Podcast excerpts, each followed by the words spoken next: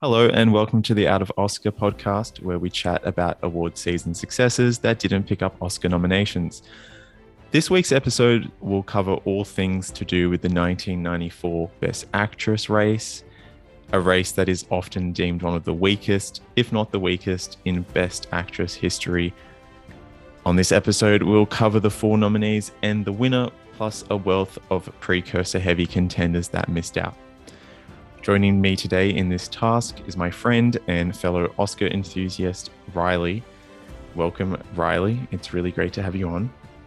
Thanks, James. Happy to be here. Overall, what are your thoughts and your take on this actress lineup? Uh, where does it sit in the best actress lineups that you've seen?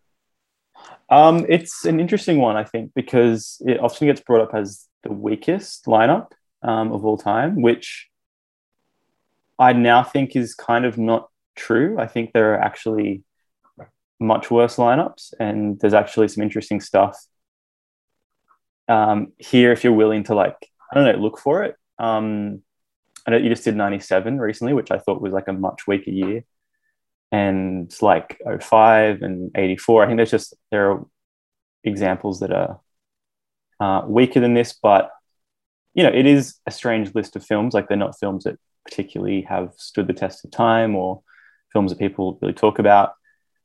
But that to me is kind of more interesting than just talking about five like amazing films. I think it's fun to talk mm. about things that don't get talked about very often. So yeah, yeah, and it's kind of interesting for everyone to be sort of on a lower playing field. I mean, I it, I think the big thing with this year is the films here fit into Oscar criteria and the actresses that missed out were outside of what Oscar goes for. Uh, we'll get into what those films are, but I just need to introduce the Oscars nominees, which were Jodie Foster in Nell, Miranda Richardson in Tom and Viv, Winona Ryder in Little Women, Susan Sarandon in The Client, and the winner was Jessica Lange from Blue Sky, winning her second Oscar and her only leading actress award. I think to go back to what you were saying, it's interesting that the like the films that were the big Oscar films this year didn't really have female leads or strong female characters. It was very male mm-hmm. oriented. Mm-hmm. Yeah, so if you look at like the best picture nominees, people always will like to describe that as this like amazing three horse race between Forrest Gump, Shawshank, and Pulp Fiction. Sure, there are supporting uh, actresses in those films. I guess Four Weddings and a Funeral is really the only was the only opportunity where you could actually reward a leading actress, Andie MacDowell, but they still didn't. So, and if you want to make a case that Uma Thurman's a lead, go ahead. I think the BAFTAs did, but I think it's safe to say she's supporting. Yeah, that's a stretch, I think. yeah, for sure. Uh, we do have someone here that we're going to mention, Jamie Lee Curtis, who couldn't pick a side, it seems, or the studio wanted to push her in supporting. But anyway, we're getting a bit ahead of ourselves. Should we start with the winner, Jessica Lange? Let's go for it. Let's do it. All right. It's the performance that I can praise the most in today's lineup. Uh, it's Jessica Lange in Blue Sky. Uh, Lange plays Carly Marshall, the tempestuous wife to a nuclear science expert and army engineer. Prior to the Oscars, Lange won the Globe and the LAFCA and was nominated at the National Society and the SAGs. Uh, honestly, like I was really surprised to see how critics just like went out all out in praising her. Like it seems as they really loved what she's doing in this film, and I kind of agree. I think it's like some of her best work, and this is coming from someone who's seen Francis. Yeah, do you want me to give my two cents on? Yeah, go go ahead. Think, this is um, what it's um, all about. I think that actually this is a great performance. I think um, I just rewatched it again yesterday, and it it really is an actress sort of channeling a character where you don't see the actress anymore.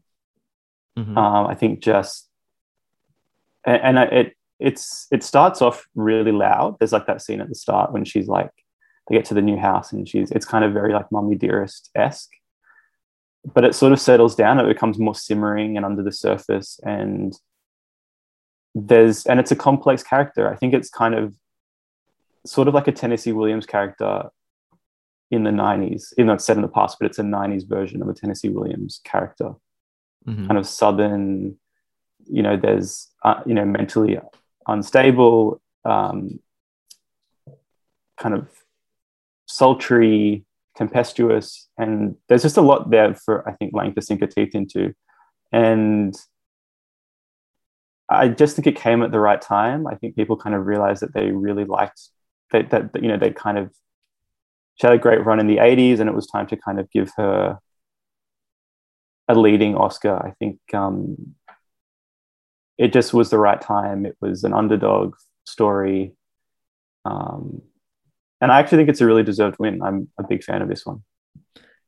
Well, I had seen the uh, house, the breakdown in the house clip before watching this, and I expected that to be like an 11 o'clock number. I didn't realize it happened mm. so early on. And I think Lange knows this performance is over the top and campy, um, but she does walk the line fairly carefully. She maybe like straddles over it a couple of times, but this is someone who now contemporary contemporarily speaking understands like Ryan Murphy's work in American Horror Story. So she really knows how to like play it up, but it is also like subversive as well because she's playing uh, almost like a sex symbol, but someone who has like wits as well. And this film is like so, or at least it wants to be like indebted to the sex symbols of like the golden age. Like, I mean, it opens with Jessica Lange's title card showing over a magazine cover of Bridget Bardot. Mm. Um, she is compared to Liz Taylor in the end, or at least she like milks the comparison because she's dyed her yeah. hair black. Uh, but these were not the roles that uh, Brigitte Bardot or um, even Marilyn Monroe Mar- yeah. were offered.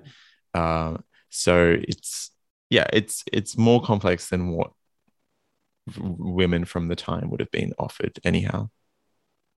Yeah, I think I'm. Uh, it's sort of the the i mean it's the gla- it's that kind of glamorous exterior but it's the kind of tormented uh inner life that we've heard about these you know is is the real side of these women at least marilyn monroe. And i think the film's kind of hinting at that that you know there is this there's the glamour but there's also the the, the dark side if that makes sense. I don't know. I think it's this the film's trying to make have a statement on that although i think it gets a bit lost somewhere in there but you can make that argument. Yeah it is a it is a weird film to discuss just like the plot itself is really strange I feel like they should have gone much deeper into the whole idea of like governments trying to cover up uh, nuclear related injuries because that is a huge that is a huge topic in of itself um, and yeah. then the whole history of this film being shelved uh, as Orion dips into bankruptcy and then back out of bankruptcy. It's just, uh, it's a weird story, but I still feel like it fits really well as a Best Actress winner. Like I, I can't really fault it as a as an actress winner. It just works. Yeah, I have a I kind of have a weird soft spot for this film. I, I do really enjoy it. I just think there's something about the tone of it and maybe it's the acting. I think it's got a really good sense of time and place. But it is kind of hard to work out, you know, what who was the audience for this film? What was what was the goal? Like, was it? It doesn't seem super commercial or crowd pleasing, or I think it kind of exists as a bit of a curiosity as this, you know, actress winner. But I don't know if it has.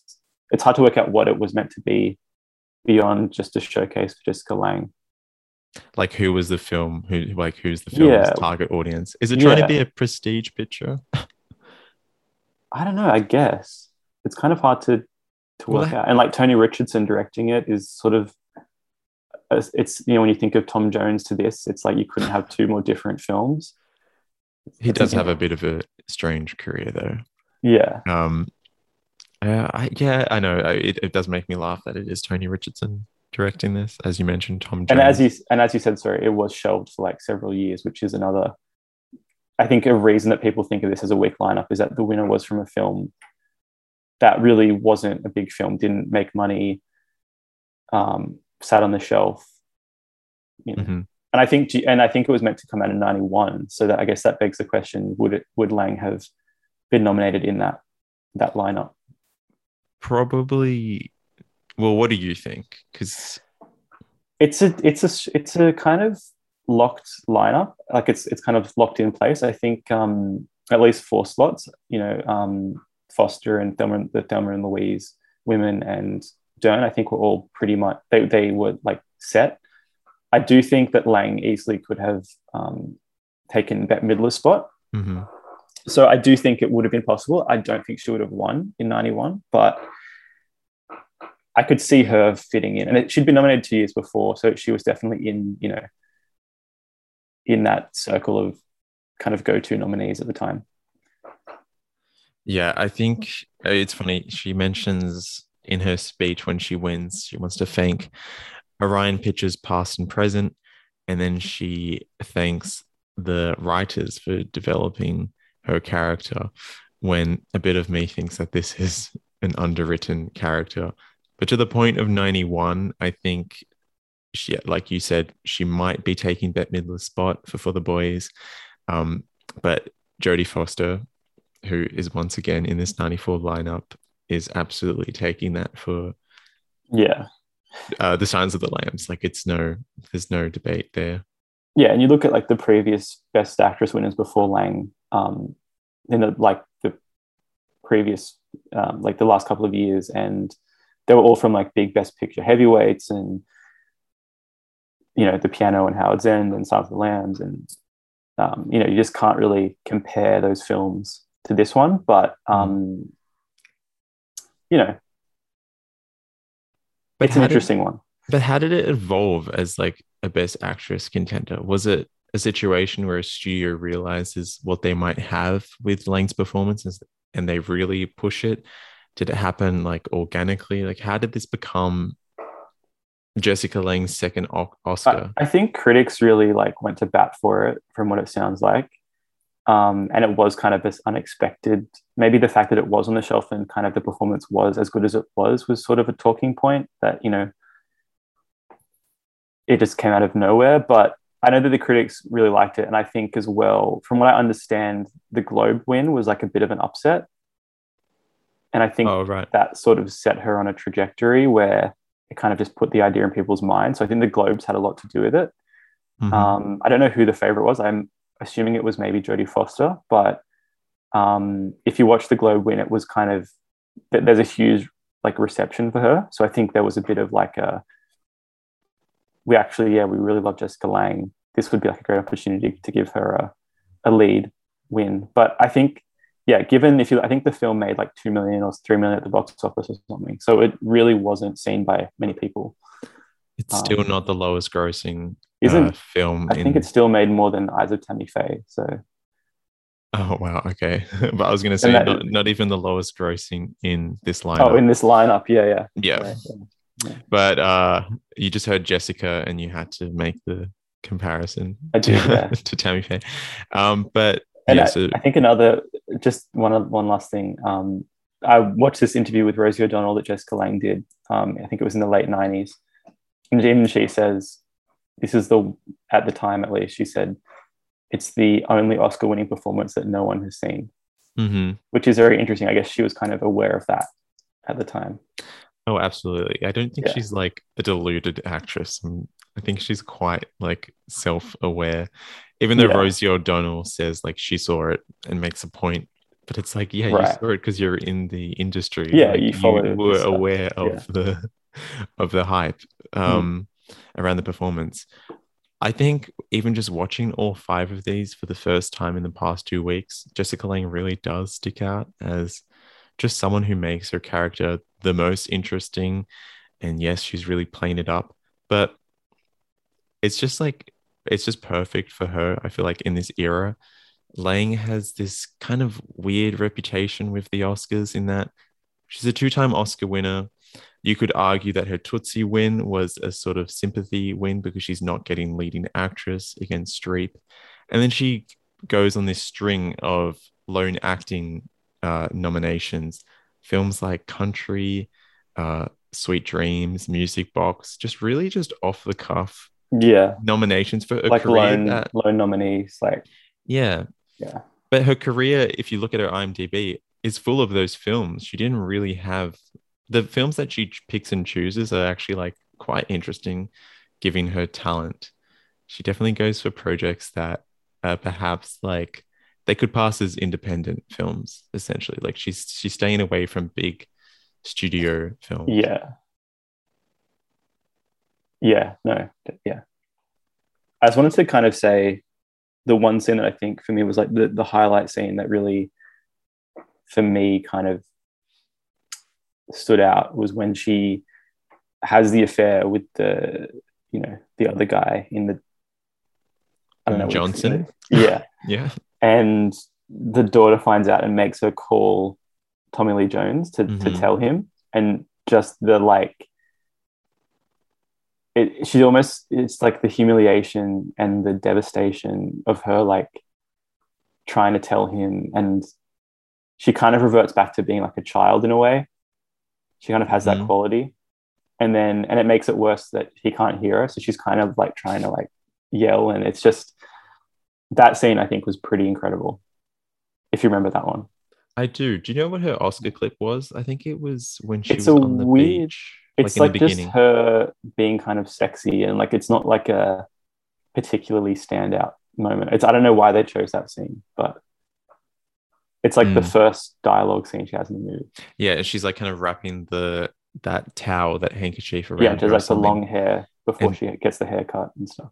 and being like very sultry as she is in the movie. But she's also like I don't know if she is, is like a this qualifies as her being like a failed performer, but she has this like urge to perform just like Mm. desperately. And the musical revue for the wives of the husbands comes around, and she wants like a big part in it. Yeah. It seems. Which is Um, pretty good. Like that's actually something about the performance is just the physicality of it. Like she actually dances in a lot of scenes in this film. And she's just really good at it. I don't know. I don't know how to explain it. Like she's does it really well. Well, I feel like it's also like a bit tongue in cheek as well because there was a time where Hollywood was really set on making Jessica Lange like a 70s sex symbol. Right. Um, and I think she's absolutely aware how that she was able to turn that into like serious roles in the way that other women perhaps weren't. But I think she's definitely playing into that here. And I feel like she didn't expect, well, at the time, you know, it's like a lot of actresses, if we want to uh, bring up this year's Best Actress winner, will go into roles with the idea of an Oscar on the horizon. Mm. Um, there's no way Jessica Lange made this film with that idea. Like, I just refuse to believe that because who was going to see Blue Sky? And then the film literally was shelved, so it was became a possibility that no one would see Blue Sky. So I feel like she's uh she doesn't have that um well how would you even describe it like she doesn't have that in her mind so she's yeah. loosening up a little bit. Like she's having fun with what could pass as a ridiculous role, but because it's in the hands of her, it's not ridiculous. Yes. No, I agree. I think yeah, I don't think the awards and stuff really factors into her decisions. Um Perhaps like ever in her career. Hence why she chooses these bizarrely like niche. well, it's sort of like the awards come to her. Like she, I think her the roles that she, that she likes are the roles that just happen to be ones that typically attract Mhm. awards, Yeah. like the. Francis roles and this. Mhm. yeah, And even just like occasionally uh, doing a biopic. Uh, Yeah. If I could, I mean, I haven't seen all of Lange's nominations. I actually have only seen Tootsie, Francis, and this one, so I haven't seen those kind of. Obs- oh no, I've seen Music Box. I haven't seen Country or Sweet Dreams. Right. I just feel like, I mean, if we want to talk about Jessica Lange being nominated in 1991, I don't know if you'd put her lead or supporting, but her work in Cape Fear is some of like is one of my favorites from her.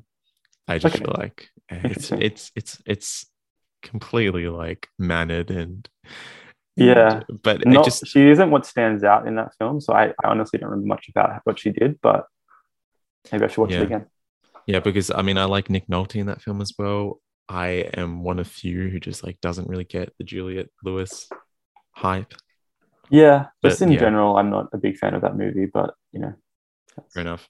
yeah. Uh, any any more comments on Blue Sky? I mean, apart from the fact that it's just like it's still a good watch, and it's only a hundred. yeah, it's it's very it's watchable. It moves quickly. Um, there's always a lot happening. I, like it just and because it does take those weird kind of turns in the plot where it becomes about the you know the the military kind of cover up and hmm one thing I did notice, and I'll I guess we can move on because we're kind of going on a bit with, too long for this, but um, the end of the film, there's a bunch of kind of like what look like mid scene.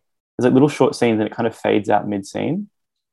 And I feel like there was a lot cut out of this film. It feels like it it was edit. It was kind of a bit of a rush job towards the end. Like scenes kind of briefly happen, and then it kind of fades out. It's like there's not a proper edit. Um, and I just think there was probably more um, longer scenes and just more probably more aspects of the story that were fleshed out and for some reason were were cut out. But Maybe it just uh faded away in the bank vault that it was kept True, in that for three for three years. That is possible. Yeah. Um. Now moving on to a film that was destined to be released in 1994 and finds itself uh, in this lineup. It's Jodie Foster in Nell. Now, Foster received a fair amount of nominations going into the Oscars. She got ones from the Globes, the National Society, New York, LA, and she even won the SAG. I feel like we need to get into that because that's surprising. Uh, Foster was vying for her third Oscar in six years, and she plays the titular Nell, a young woman who has to face other people for the first time after being raised by her mother in an isolated cabin. It's a divisive performance, and I can say I'm definitely in the group of people who think that this doesn't qualify as a good performance. I'm sorry.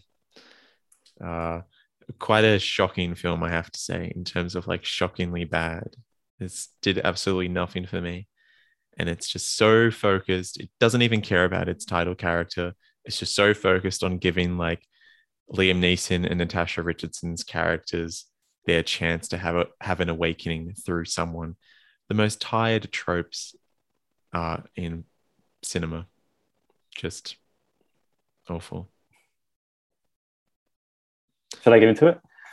hmm Um, I yeah, I mean, I don't think the film is overly overly good. Um, it's okay. I don't dislike it as much as you do. Um, I think it's interesting. It's like um, it's an ambitious performance. Um, Well, people and- always mention it being like, oh, Foster was so brave and so courageous for making this plunge. I don't really see how that, how this is a brave role, apart from the fact that we know she can deliver dialogue and she's not delivering dialogue.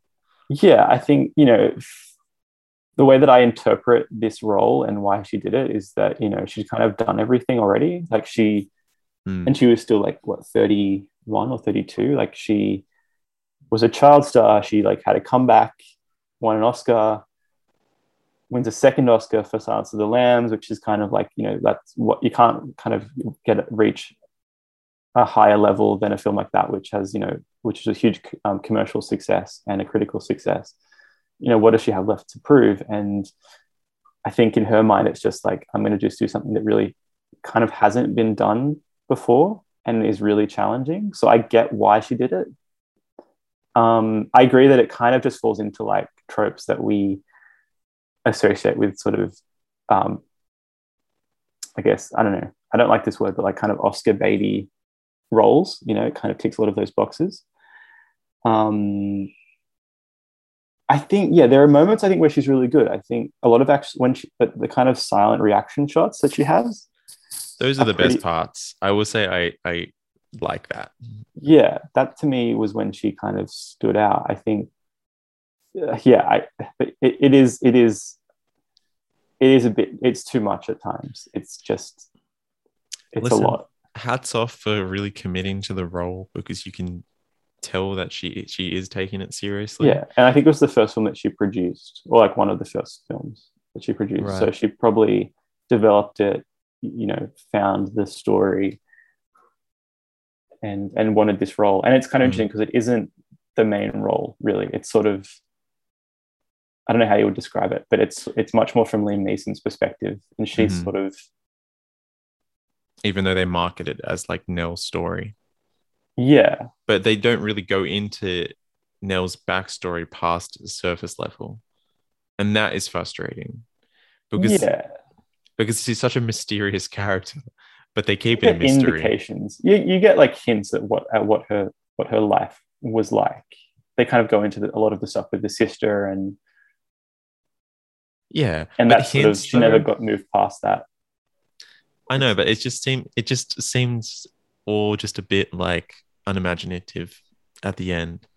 Like, I mean, I feel like a lot of a lot of writers could develop a character like this, and Foster does her best to like try to elevate the script, but there's no elevating to be done. And I feel like a lot of actors, I mean, Liam Neeson tries to do the same, but I feel like he struggles as well. Uh, Natasha Richardson is in a whole different movie. Um, I just I want nuance from a ca- from characters, and I feel like nuance comes from a decent script, Mm. and even more so. It's not just it's not the case of like dialogue because yeah she's speaking in this film but in her own way and I feel like when actors play mute characters they still convey a lot but there's just not uh much much happening here from There's not a lot of perspective room to do anything sh- too subtle. Like it's all yeah it's all are, laid bare.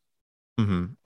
there are limitations and she definitely reaches like the realm of those limitations she's hit a wall I feel like with the performance. But like you said the silent reaction sh- shots are quite like just uh, incredible. I mean there's that shot where she's brushing her hair about uh 15 minutes into the film um and he's watching her through like the fly screen.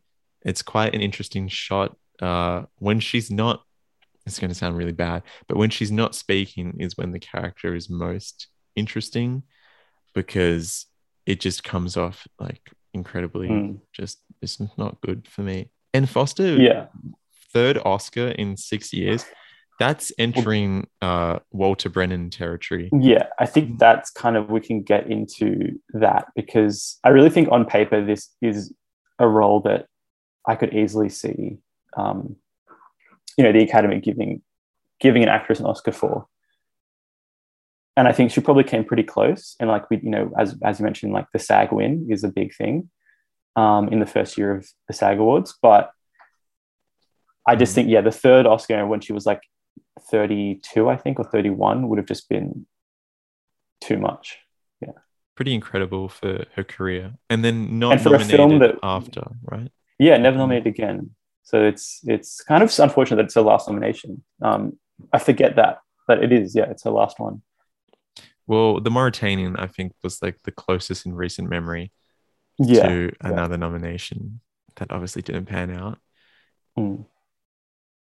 so how did she win the sag then Well, I think um, you know it was the first year of the SAG Awards, so there wasn't any. Um,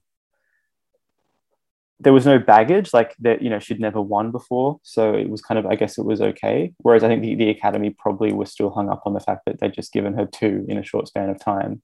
Hmm and the SAG, you know, the Screen Actors Guild didn't have that, so it was okay. And I think as well, you know, the SAG is a really you know big group. It's like hundred thousand voters, so a lot of them probably didn't even see a blue sky.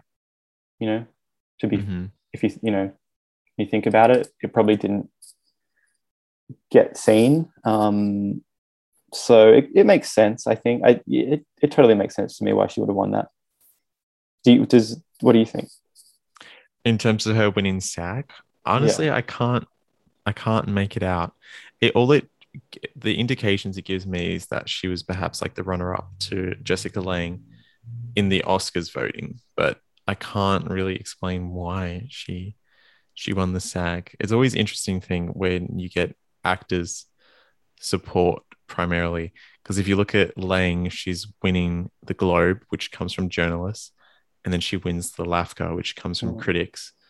There are two uh, circles that are not really a part of the academy, whereas that- actors make up a huge amount. Do you think that Lange should have won SAG? Well, I'm surprised on she paper? didn't. Okay. On paper, absolutely. Yeah. And they're all, res- I mean, the SAG nominees that year were fairly respected uh, names. Jessica Lange and Jodie Foster are absolutely respected in the industry as leading actresses, especially, especially Yeah, at the definitely. time. Yeah. Um, so I feel like it was a bit neck and neck between them. It was probably close. Yeah. But I, yeah, you can definitely feel the Academy uh, inching away from rewarding performances. Uh, a performer three Oscars. Yeah. Kind of get that idea yeah. with like Tom Hanks as well in 2000. Yes. Yeah, that's true as well. Yeah. I think and Nell was sort of like I it was one of the last films to be seen. I think it was a bit of a disappointment. Obviously, you know, it didn't perform that well. So, you know, I think getting a third Oscar for a film that wasn't well reviewed and wasn't particularly successful, just I Mhm. don't think it would make a lot of sense. these i should also bears mentioning that none of these films are best actress uh, best picture nominees we mentioned that Yeah. before which also happened this year so it's just funny True. where yeah. this year comes up as like quote lousy for women's roles Mm. and we had a similar situation this year where the best picture nominees are not tied into best actress and it's Yeah. even worse this year because there were double the nominees in picture Yeah, it's more of I mean that yeah. worst bit, like yeah, it's a much more even playing field when there's they're all sort of yeah, not films that are they nominated. exist on their own. Um, Yeah. I guess we can move into the next nominee, which is just interesting. It's Miranda Richardson in Tom and Viv. Now she's back on the Oscar ballot for her interesting turn as Vivienne Haigh-Wood, T.S. Eliot's troubled wife in the underseen and insanely obscure Tom and Viv. Richardson was nominated, I think, two years prior for Damages in supporting actress. Um, but despite Tom and Viv's obscurity, Richardson won the National Board of Review, which I just find really interesting, and was nominated at the Globes and the BAFTAs. Home territory, the BAFTAs one makes the most sense. I would say from the get go, Tom and Viv doesn't deserve the reputation it has. I think this is actually a fairly like decent, watchable film. Um, Yeah, I agree. and it made five hundred thousand dollars. You know, just making bank. Everyone saw Tom and Viv. It was the It- phenomenon of '94. That and the O.J. Simpson trial were just like all anyone could talk about. Truly, Tom and Viv even gets a supporting actress nomination. Rosemary Harris, which is just like, I mean, if you watch her performance, it's, it's very expected when it comes to supporting actress nominations. But, But I she has an- thought she was good as well. So Yeah, she has like an incredible scene. I think at the end of the film that really I- ties it all together.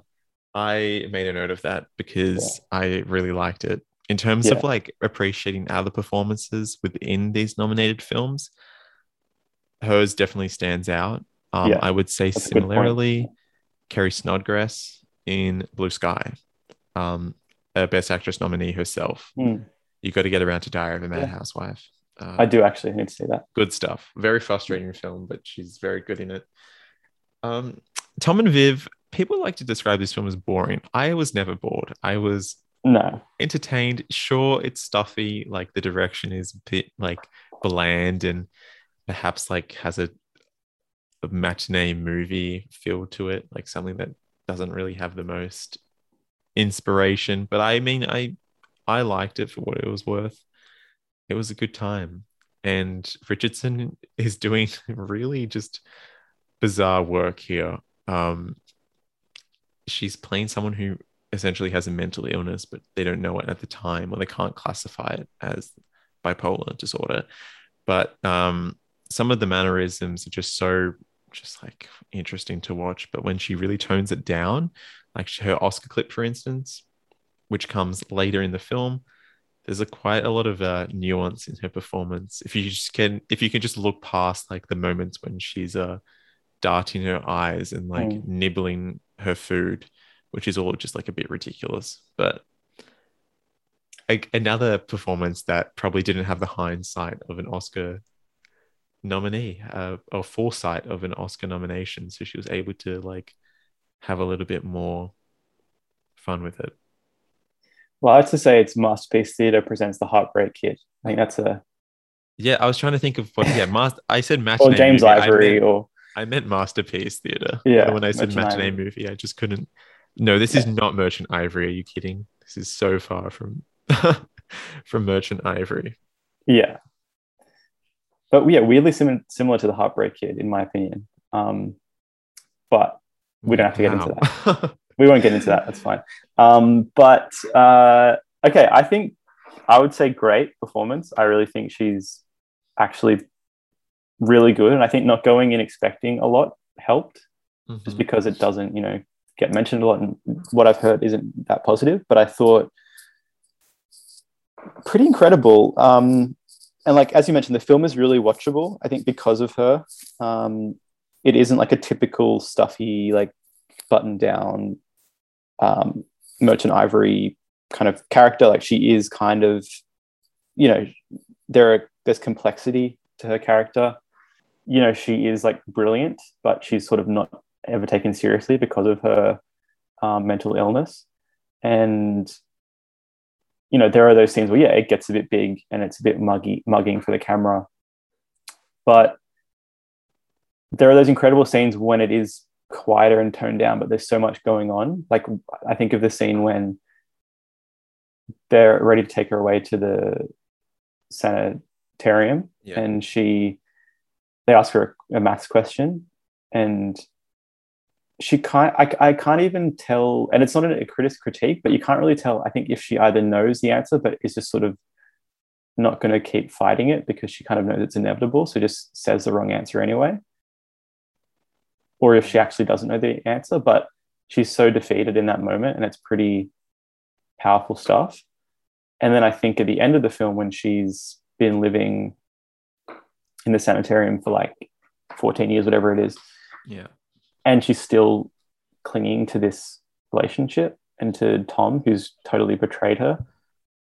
Mhm. And there's just like a sadness, but there's like a kind of diluted quality. And I just think she really understood the character and really understood what a woman in that time period afflicted with that, you know, mental illness would have been like, if that makes sense. Mhm. And the final scene is actually like quite moving, I would say. Yeah, And even the final shot of Morris exiting, uh, and they basically both men, Morris and Tom, are like covered by a gate or a cage.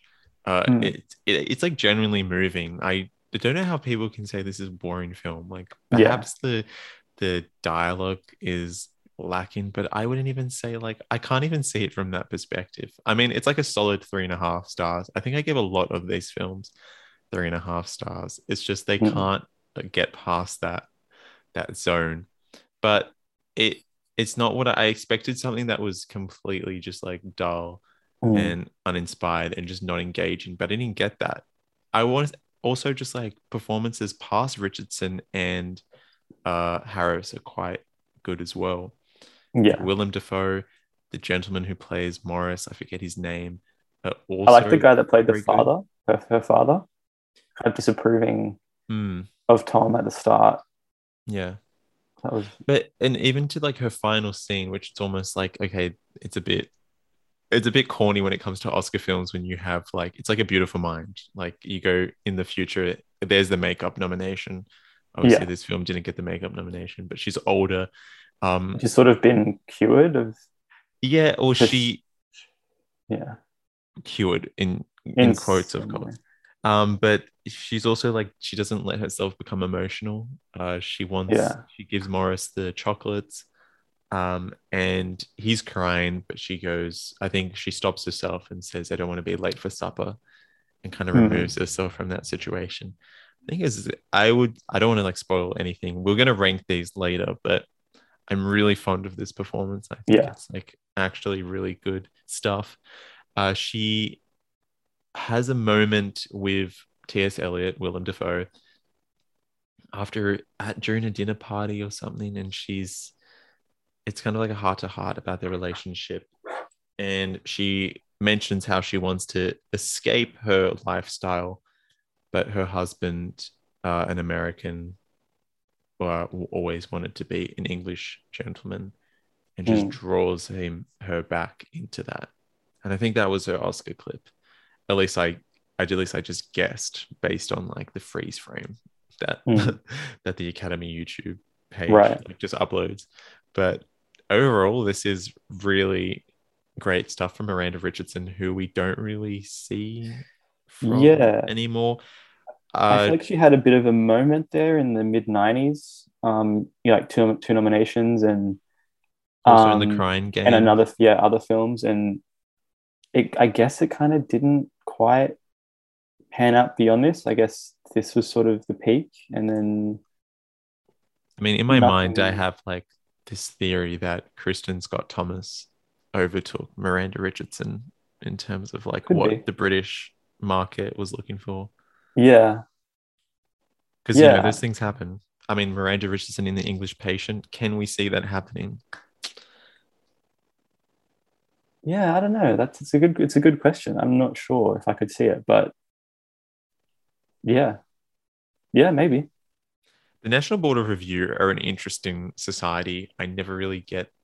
Who are they again? I don't really know. I don't think anyone, Anyone knows exactly who they are. right, because I mean, They did put this in their top 10 films, so they obviously liked Oh, it wow. and saw it and gave it two acting wins two. because Rosemary Harris won supporting.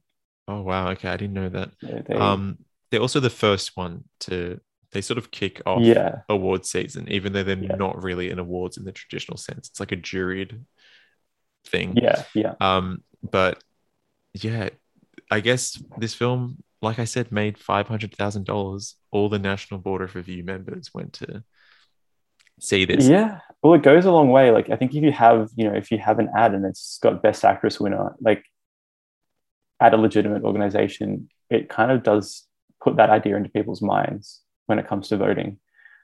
So, Mhm. and I think, you know, the few things like it is a Miramax film when they were really like at kind of, Wait, Tom and Viv of- was a Miramax. I think so. I'm pretty sure it was Miramax.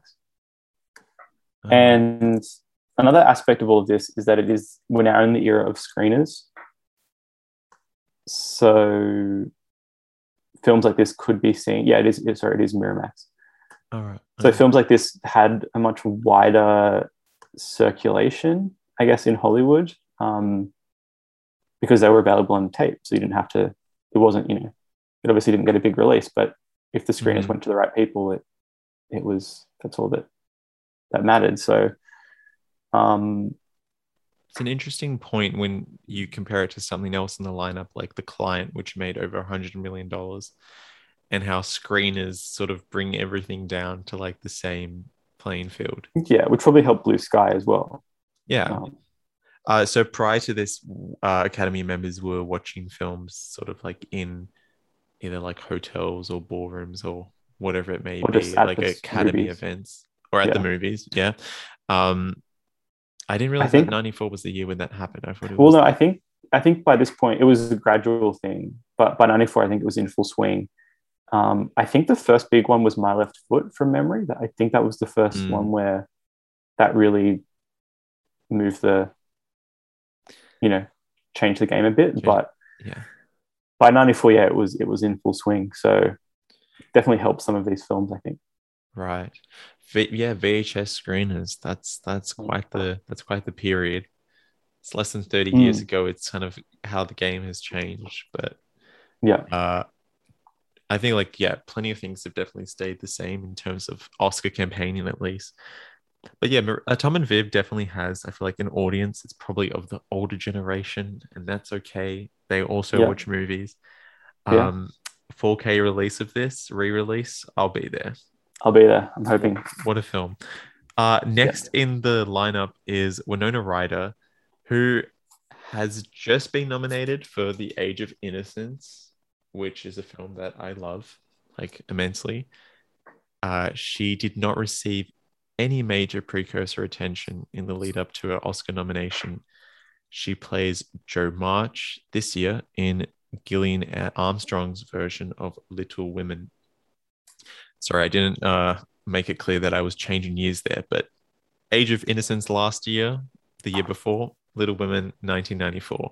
Um, I think there's definitely okay. I don't want to be too harsh, but I feel like there's definitely a reason why this didn't get huge awards attention. It's definitely rewarding a name and not a performance because I don't really have a lot to say about her portrayal of Jo March. Whereas I feel like I can talk in depth about how like Saoirse Ronan played the part. Yeah, this is definitely the performance that I have the least to talk about. Um, I, I, don't think there's a whole notes. lot. there's not a whole lot there. I think it's interesting that she's like the sole above the title um, cast member to, which I think is a testament to the fact that she was, you know, a big star at the time, mm-hmm. um, which definitely helps. Um, you know, it is like a movie star leading role for a woman in a year that there weren't that many in kind of a genre that the Academy respond to. So, yeah, you know, I think um, I think the film is actually really good. I think it might be the best film of the five potentially, but it is my least favorite performance. So that's kind of a weird dichotomy. But mm-hmm. um, she's nice. She's very, you know, very beautiful. Um, but I wouldn't say overly magnetic as a performance. I would agree, and I feel like the performance definitely grew on me as Jo herself yeah. grows and That's a good has point. more experience.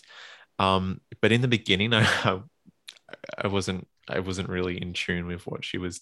Yeah, the film doing. as a whole grew on me as it went along. I think when it started, I kind of wasn't in the mood. I had the like exact same Little Women because I hadn't seen this one before. Mm-hmm. Um, felt like I'd kind of seen it before and had seen like a superior version with the Gerwig one, but you know, it grew on me. I think I got attached to the characters, and and you're right. She gets more to do. Like I think the last half an hour really zones in on her character. Mm-hmm. Um, where it's probably more of an ensemble for like the first hour or so, but you really get more of Jo's perspective, and she gets a few really good scenes. Um, is it Beth that dies? I would get the names mixed up. The death scene with Claire Danes. Uh, let's go with Beth. Yeah, that was good, and I thought all the scenes with Gabriel Byrne were were like quite good. Um, yeah. So it's a nice performance. I don't really love Winona Ryder in like period drama. Um, I'm just thinking of Dracula and even The Age of Innocence. I, and this, I don't think it's really her forte. Like she's such a quintess- quintessentially 90s mm. actress. So it's kind of hard to take her in these kind of roles. But um, it's, yeah, it's just not. That's a good point. It's, I mean, I like that you've mentioned that because it kind of seems like we're going through this again with like Dakota Johnson's casting in Persuasion, mm. Jane Austen adaptation, where it's like, does she fit that era? Probably not. Why are we trying to take a very modern girl and put her in the past? Yeah. Uh, that might not be her style. And then you have actresses like Keira Knightley. It's like, do they live in the past? Are they even yeah. from this era because they're so indebted to to history? Well, it seems like historical films at least it's an it's a really interesting point and i like it because i don't i agree. I think that she feels a bit maybe deliberately out of place. I feel like that's definitely the intention. Yeah. to have someone who yeah. doesn't feel like someone who was alive in the 1860s to yeah. kind of give the contemporary audience someone to relate to. And the character that's, is kind of out of you know her whole thing is that she's outspoken and, and yeah and doesn't quite fit in to the mold. that yeah. world and wants something bigger and better. It it does work. I mean it, it mm. works in theory. I just think like the performance itself is i think the reason she was nominated um taking over quite a few actresses that had built up precursor attention is because the film itself is quite warm fuzzy. It's yeah. like a christmas movie. i wrote that if it was released by miramax it would have gotten 10 nominations he probably would have, honestly. but but even just like it must have felt really warm and fuzzy for the Academy members to put Winona Ryder on their ballot because the film itself made them feel good. It was like this late year release that came out when it was literally snowing in North America. And watching this uh, here uh, in Australia, 30 years removed. Although it is an Australian director. That is true. But I did not feel a connection to Little Women up until like uh, an hour. I was just like, wow, it's Claire Danes. Wow, it's Kirsten Dunst. I kind of forgot that I was like supposed to be judging Winona Ryder's performance. Yeah. And I was like, oh, Susan Sarandon is here. I mean, I knew that, but I mean, the fact that there's so many like interconnecting actors in these films, even like interconnecting families, the Natasha Richardson, Tony Richardson connection, uh, I like that. I was like distracted. So, although I just want to say quickly, your 2019 winner, where Saoirse Ronan was nominated. What is it? I actually would go with Zellweger. Oh, so you agree with the Academy? I don't overly, I'm not passionate about a lot of the nominees in that, that year in that category, but I think I think Zellweger was the one that impressed me the most. So hmm would would say Zellweger. Yeah. What about you? Oh, right. That's this is my chance to reward Saoirse Ronan, Okay. even though she is like very close in 2015, but I have to go with Kate. Uh, and 2007, like just a, I feel like she will she will win. She's not even Yeah. in her 30s yet. Yeah. Yeah, she's fine. She's inc- incredible. That's actually a bit of an She's interesting fine. segue. interesting segue there. I was watching like a critics roundtable from this year, and they were like, "Winona Ryder was good, but you know she has 20 years to still win," and that And must have sometimes it doesn't pan out. In the perception, and it just didn't didn't pan out that way. So, you know, maybe that maybe this is like a nomination of like, yeah, like you know, she's going to be here for a long time, and she's going to do lots of good work, and we're a fan of hers, and this obviously was the last time. So But there was also like a flip that happened on Winona Ryder in the 90s, at least from a critical perspective. Like a Mm. lot of critics really dissed her performance in Girl Interrupted, quite harsh yeah, against her, but really propped up Angelina Jolie as this huge, like, scene stealing performance that obviously ultimately won the Oscar. And then I don't really like getting into actors' personal lives on this podcast, but she obviously had an incident in the early 2000s Mm. that further uh, stilted any career growth. But she's back with TV, you know, Stranger Things. That's that's a thing. Never forget that. yeah. Uh, I haven't watched it, but I'm so, sure she's I'm, I'm sure she's don't know. good. she's good. So there's a lot. Uh, she's definitely doing a lot in the earlier seasons, but uh, we'll, let's just get into the last nominee because then we'll be Yeah, we'll be here all day. Uh, It's Susan Sarandon. Speaking of uh, her Winona Ryder's co-star. Now, I wrote that Susan Sarandon was four times a bridesmaid and never a bride when she was bestowed another leading actress nomination for The Client. The Client is one of the strangest films I think I've seen. That's that's exaggerating, but it is very strange. Uh, it follows a young boy who hires Reggie Love, played by yours truly, to represent him and protect him from a brutal U.S. attorney and the mafia. Like, what the heck? Um, Sarandon Sarandon got a SAG nomination and actually won the BAFTA, which it feels like interesting. it is interesting, but it's also like, what was happening this year where they couldn't settle on one actress? It was a Well, really yeah, I is that a sign of weakness it is- or is that a sign of strength? I don't I, know. I like that. Like, I'd rather have that than one person win everything. I like that Mhm. BAFTA kind of went out on their own uh, with, with this one um, compared to now. But um, yeah, truly. sorry, yeah, you were saying, yeah. Oh, I was just gonna say this is a very strange film. Uh, she's playing uh, a lawyer. Uh, yeah, a lawyer who's like sort of overlooked. I it, it Well, seems by it the in- actually- by the industry.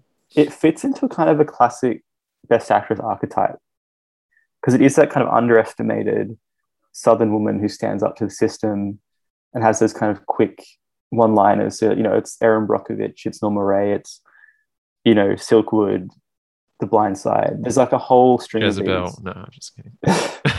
But you know what I mean? There's a whole string of these where it's sort of the snappy Southern woman. And that's obviously, I guess, you know, if she played it straight, maybe it wouldn't have stood out as much if she didn't kind of have an accent and have that kind of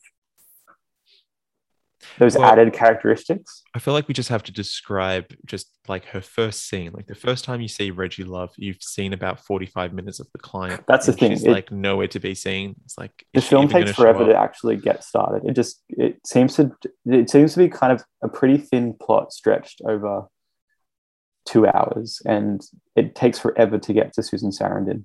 Mhm. and when we finally do, she, uh, the young child who is like the It was kind of the, the actual lead of the film. the actual lead, uh, it wants uh needs a lawyer, but can't find one, uh, and he comes across her. And Mm. she's in a, like a white blouse and a pencil skirt, and she's like doing up her office. It seems like She's like trying to open the window, I think. yeah, but it's just like it kind of looks like she's renovating the place. It's just Yeah. bizarre, but it's just a way to like show kind off of- Susan Sarandon's looks as well. I mean, she is like supposed to be like very sultry in this film, the same way as like Jessica Lange is, but then she's also like, oh, she can be smart and she's like a very assertive, like Yeah. businesswoman sort of thing, which is like very 90s in of itself. But that first scene does stand out, I think. Like that is what I think of when I think of the character. There's something about she brings like a, a real screen presence. And I think it is like a, a an example like a of a movie star role at the kind of the peak of her stardom. Mm-hmm. And I think, you know, like she does a lot with what's not much of a role. And um and I think, you know, don't you feel like when you see her, you're like, you feel like, okay, like you're in good hands in terms of you like you feel like it's going to be okay because she's now his lawyer. Like you kind of get that. Yeah, well, Yeah. she you have she's like someone you can trust. It's funny you mentioned Yeah. that because I will say I have that same feeling with someone else who was not nominated, but we'll get there. That idea of like a screen presence that you can trust as like Yeah. a character and the person they're playing. It's like it's motherly, of course, but Yeah. then she also gets to be like an action heroine for like two seconds. It's Yeah. it's, And it's they kind very of- bizarre, but they build that into this character is that she's I think lost custody of her children mm, because she she was an alcoholic and she's kind of making up for it by defending this kid, you know, for free. yeah. And they I feel like they try to make the character they try to flesh out the character, but ultimately I don't think there's a whole lot there beyond just kind of a bit of like charisma and strong, you know, screen presence. But I do feel like she's the only well-written character in the film at the same Yeah. time. Yeah. Uh, so I, I, so yeah. Although there are some times where she's like, like overly frustrating, like when the child in question, I'm like, I've forgotten his name. It's so bad. I'm just gonna call him the child. He has, he's clearly in danger, but she's just like ignoring him because she's trying to like make a point that she's not his mother Hmm. um and that's kind of just like comes down to just like pretty bad writing like just like, fleshing out the character but then at the same time like taking her back like two steps yeah. it's like a, yeah and the reveal of her being like uh an alcoholic which is something that people use against her um ultimately like gives you the chance to root for her because she is this underdog in this situation she's going against a US attorney played by Tommy Lee Jones another connection Yeah. to uh the 94 lineup um and he's quite very brutal classic Tommy, Tommy Lee Jones character. yeah I, i'm like yeah. not tommy lee jones biggest fan yeah. but at the same time he's protected by like a wealth of men and it's like a woman and a child going up against that Yeah. system And that's the whole kind of up against the system thing, which we've seen, you know, many times. plenty of times i it could be an erin brockovich if it was in a perhaps a different film or perhaps joel Yeah. schumacher wasn't the director and didn't get And uh, distracted by his tendencies and maybe Susan Sarandon could have played Erin Brockovich. You know, she could have probably done it pretty well based on this. Yeah, and I mean, like she's always playing. I don't know. I just like her as an actress, but even like compared to Lorenzo's Oil from two years prior, where her main sort of motivation is the fact that she's like a mother who Hmm. wants to, who's like looking I- after an ailed child, and then Dead Man Walking, where she's like playing, like like she's almost like a virtuosity like Yeah. uh, character, but it's an interesting mix in the 90s era of Susan Sarandon because the next year would be her chance to win, but then also her last nomination. Yes. And I think there were a lot of fans of Susan Sarandon at this time and really wanted her to get an Oscar, which I which I'm sure pushed her over the line and got her this nomination. um, I could totally see people thinking that she was the best, you know, working actress at that time um, because she was doing really good stuff. Um, and I think, yeah, the overdue factor is probably what really helped with this nomination. Mhm. And maybe if they spun it a certain way, could have gotten her a win because she was overdue. Luckily, they waited for the next year because this wouldn't have really earned it. But um, you know, I'm sure she definitely had her supporters that year. Uh, yeah, and I, I mean, I think there was someone, I think it was Andrew Carden, who asked like if she won this year, who would have won the next year. Hmm. I think it's Elizabeth Shue winning in '95, had Susan Sarandon won here, or perhaps uh, back to back. You you really hard never to know. tell, actually. I really don't know. It's I think, it- I, yeah. yeah. I think, I think maybe Emma Thompson could have won. Actually, All right, screenplay and it is the one best. a- It is the only best picture nominee in that lineup. So Hmm, can't rule that out. it's true. Uh, anything else you want to say about the five nominees? Well, actually, I just wanted to talk about. Um, well, I, we don't have to get into it. I just think, what do you think of the BAFTA win? We kind of briefly touched on it, but It's bizarre. it's a yeah, and the lineup isn't. There's not a lot of. Cro- is there any? There's no crossover with the Oscars except for Sarandon. and That's all. Miranda Richardson, I think. I think she was actually nominated the year before. Oh, right. I mean, I still consider it as a interesting. BAFTAs nomination. Right. Yeah. But yeah, but But so who was she up against? she was up against Linda Fiorentino, Oh yeah, um, Uma Thurman, and Irene Jacob or Jacob. Jacob. Jacobs. Yeah. Three colors red. Mm. Uh interesting win. That is that's very interesting. Maybe that's the film's box office success. Injecting. It probably was the one film that a lot of people, just the average audience, had seen from that year, from that lineup Yeah. at the Oscars. Yeah, absolutely. I mean, as, apart from what was happening in Best Picture, I mean, did the client make more than a film like The Shawshank Redemption at the time? Maybe. Yeah, it made a lot Like- more. Yeah. So, so yeah, that's the five. That's the five actresses. Uh, Yeah. We'll get into our ranking of them later, but let's start with the actresses that missed out. There's quite a few to get through here. Um, should we just start from the top? Linda Fiorentino for The Last Seduction, who won the New York Film Critics Circle, was nominated at the BAFTA and won the Spirit Award, but was deemed ineligible by the Academy because her film had aired on TV prior to a theatrical run. Uh, and then they sued the Academy. as as really you do. weird thing. Yeah, like I did, like yeah. I mean, the rules are pretty clear. I did look it up, and it was on TV several times, and basically got a TV release, and then off the back of that, you know, got a theatrical run. So, um, you know, I do personally love the idea of cinemas and like the classic, like the theatrical model of release, and I think, you know, in this case, it probably it shouldn't have been eligible. Um, but I'm sure people will think it should have. I just personally think it the right decision was made. Um, Yeah, I As think for the- so as well. Like, yeah. because where do you draw the line? how is it not an Emmy contender? Like, Yeah. if that's the case. But I mean, do you remember a couple of years back when that short film from Norway was taken off the nomination list because they found out it aired on TV?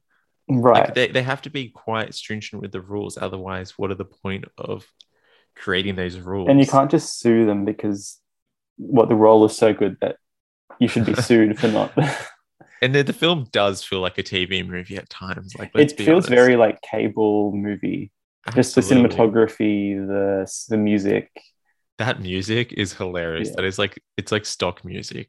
It I is. read a review that was like and music that you'd like expect to see over like shots of San Francisco vistas. And it's like, yeah, Yeah. because it just seems like it's stock music. It's just Yeah. so cheesy.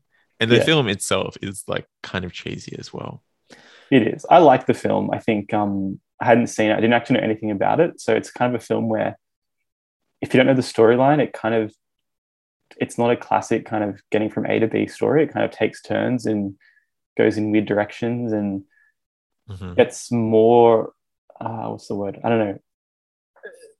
It's I don't know. It's just there's there's it's darker than I guess like they, when they start talking about killing people and that kind of okay. I didn't expect it to go quite that far, but um. Well, what did you expect from the film?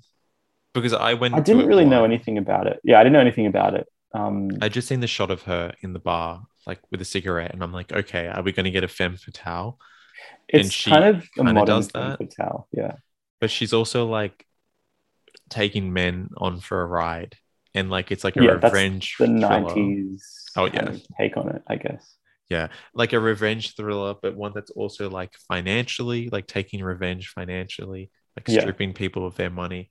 Um, also like sexually, that scene in like the last 10 minutes kind of like tanks the film, in my opinion.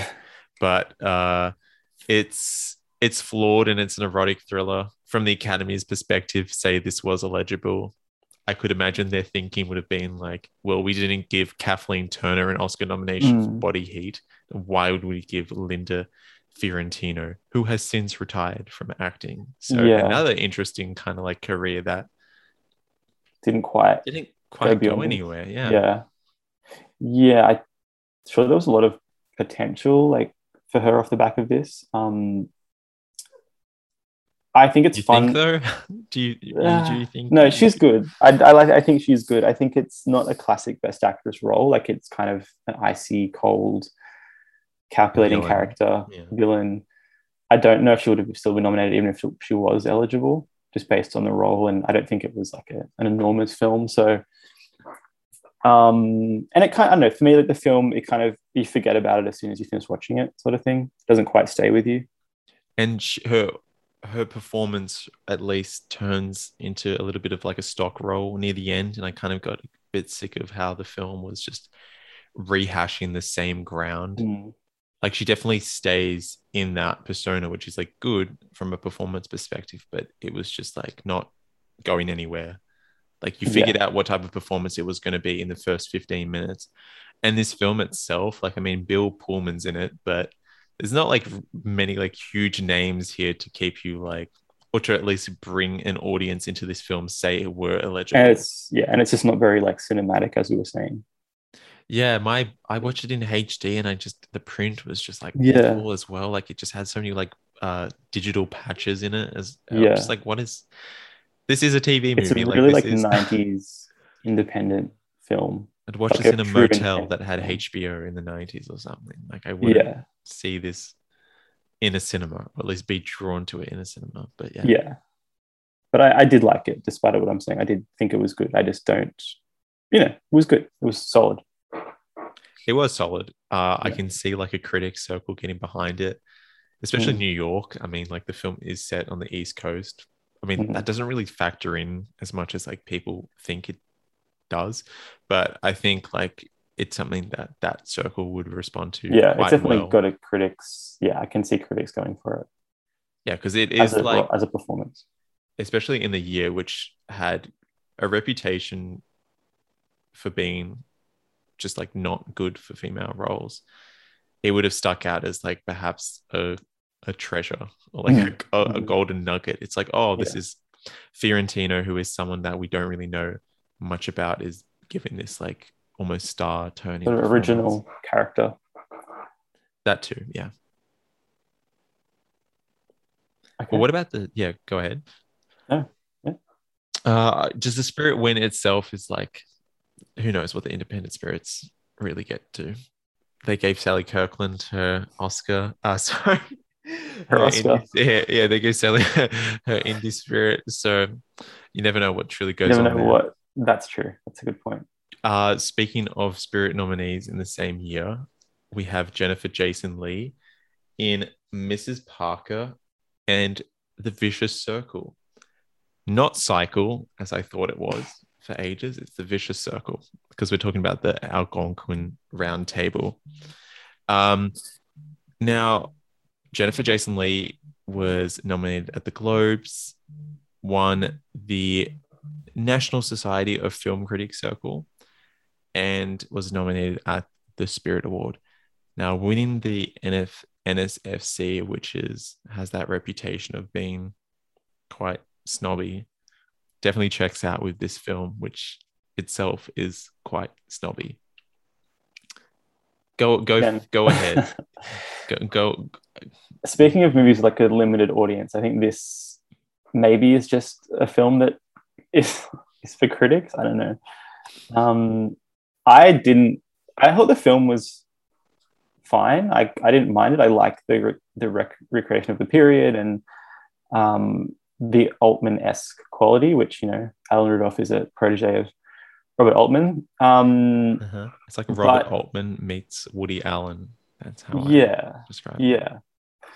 I didn't like Lee. Didn't just didn't buy it. Thought she kind of bit off more than she could chew with this character. I don't think she was up to it. Um, she kind of has this Wednesday Addams thing going on. It's like that kind of.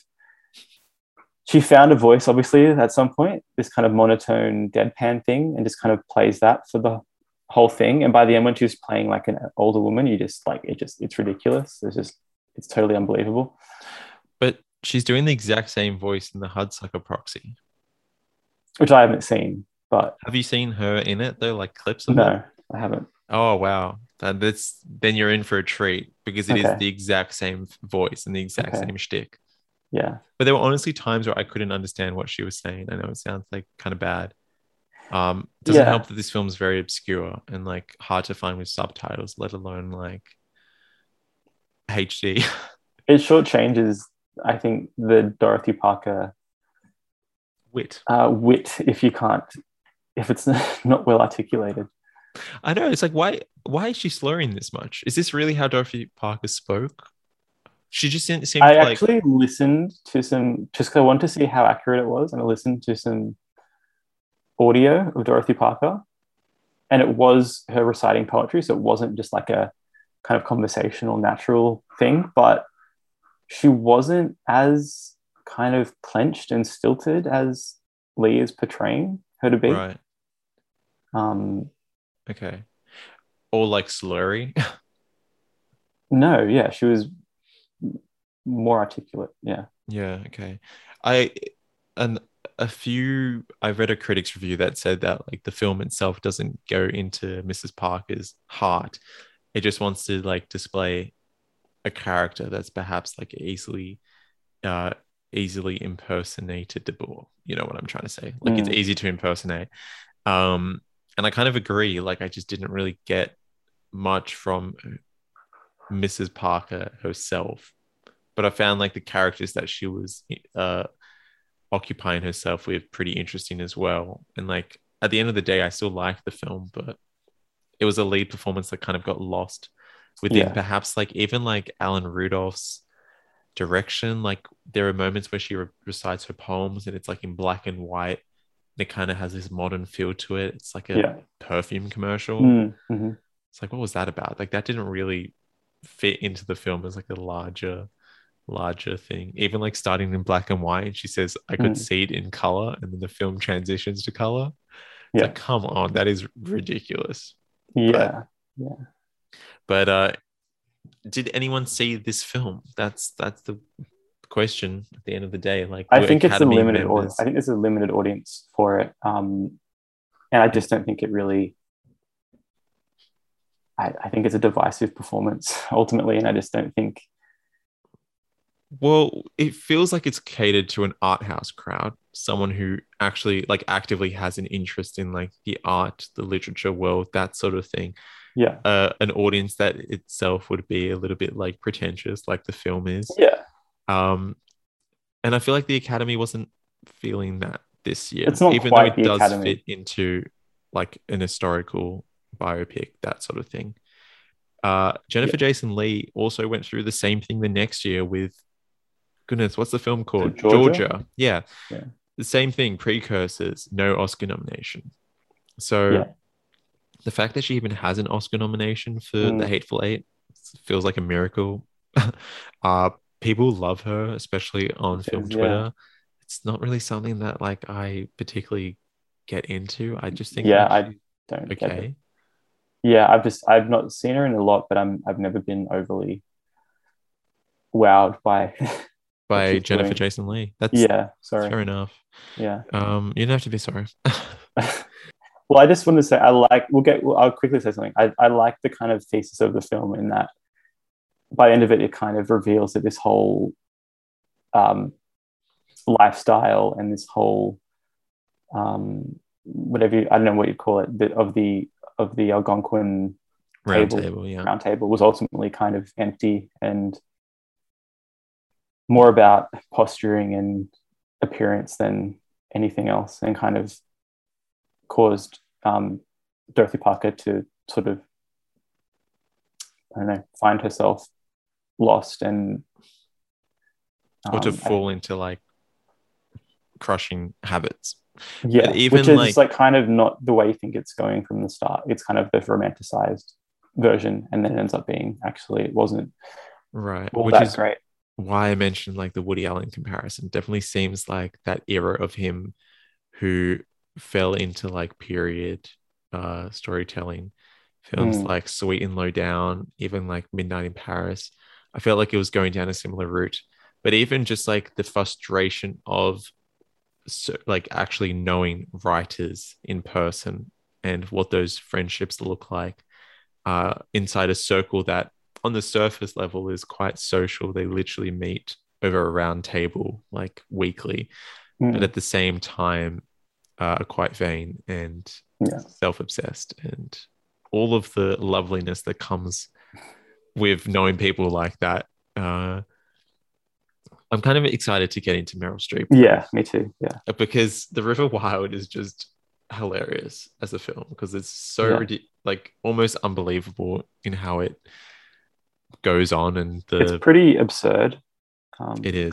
Should, I feel like we several should sort of describe it quickly, like because it's it's it is an action adventure drama thriller, whatever you want to describe it, and we have It's- Meryl Streep in the lead, which is like yeah, kind of that's also something that people were mentioning. Like, how, look at how weak this year is. Meryl Streep in an action film. It's like, what?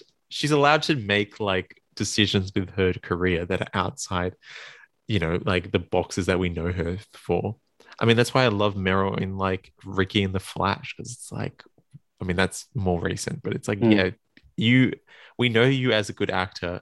You can have fun with your career as well. and it's like kind of classic Meryl that she would you know do her own stunts and learn how to Right. like water raft or whatever it is. It's, I didn't know that she did that. I mean, like, of course she did. I just, Yeah. I don't know how much of this film is body doubles, but anyway, they're on an adventure for whatever reason, um, as people do, and she is, she was a guide. I think she was a guide. and she does sign area. language as well, so That's true. I'm sure she learned how to do that for the role. yeah, although there's not that much, but No, uh, so that's the thing about the movie. You kind of it's it it's it um signposts everything. So as soon as there's sign language introduced, you know it's going to come into play at some Mhm. point later in the film when they talk about smoke signals. yeah, You know they're going to use smoke signals. Like it's all very telegraphed. yeah, it's like the Chekhov's gun, but for Yeah, sign language. Yeah, But- exactly. Sorry, yeah, keep going. Well, because I mentioned earlier about like trusting a character. I trust her in this film because you know that she has experience with the area Yeah, and that she's also quite pragmatic and switched on. Um, so I, I mean, that comes from Meryl's just like general presence as a as a screen actress, uh, and I just really like her in this film. She Well, you- to play you- a heroine. yeah. You Yeah. were explaining the plot and how. Yeah. So, uh, oh yeah, of course. Uh, Yeah. they're on an adventure. Her marriage is sort of struggling with David Strathairn, uh, and she's has a kid waiting at home, but there's a kid, her kid's there on the trip, and so is their dog. And their plan is to just white water raft, a getaway, that sort of thing. then they come across uh, two men. Early on in the film, there's a third man. I, I think they offed him, but later on in the journey, they come across Kevin Bacon and John C. Reilly playing characters, of course, and they're just like they're just dodgy guys, but she's generally a warm and receptive person, so she kind of joins hands with them or just like takes them in and they sort of do the rest of the journey together. Uh, turns out that they've robbed a cattle auction and they're using the river as their getaway. It's wild, uh, you could say.